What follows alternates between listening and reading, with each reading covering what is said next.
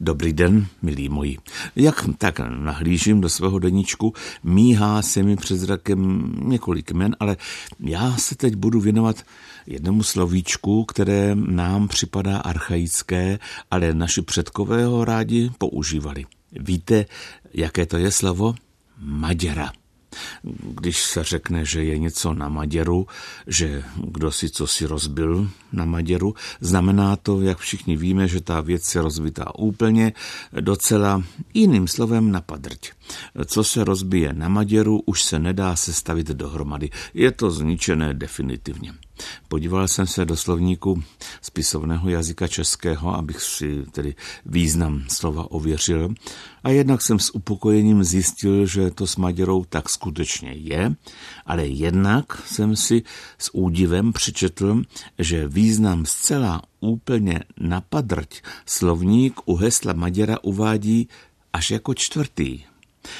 K tomu tři první tedy významy slova Maďara s významem, v němž se to slovo používalo, především nemají zjevně nic společného. Maďara je totiž podle slovníku spisovného jazyka českého za prvé vysoká čepice, za druhé český lidový kolový tanec, jeden z předchůdců polky, a za třetí expresivně nemotorný, slabý nebo přihlouplý člověk či vůbec tvor.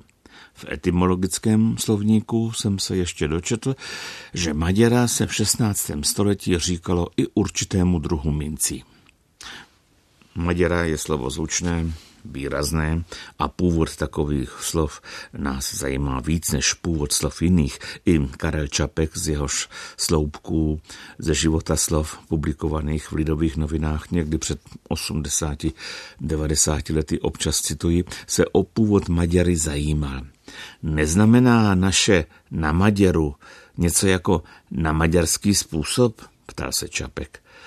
Maďara, nebo přesněji řečeno Maďary, skutečně s Maďarskem a s Maďary souvisejí, ale jen ty, o jejíž existenci jsme ani nevěděli. Maďara jako pokrývka hlavy byla vysoká čepice, která se k nám dostala z Maďarska.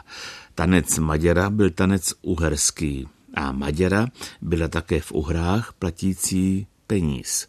O původu pojmenování Maďarsko, jenom stručně, to pochází z ugrofinského základu moď, tedy člověk.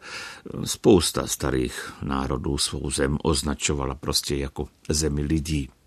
Tolik o Maďarách souvisejících s Maďarskem, ale že by snad to, co je na Maďaru, bylo nějak speciálně maďarsky rozmlácené, si odborníci nemyslí.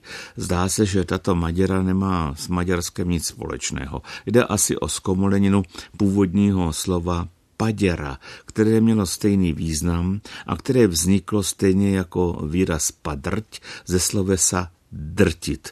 Co je na Maděru, na paděru, na padrť, je tedy zcela rozdrcené, tedy zničené.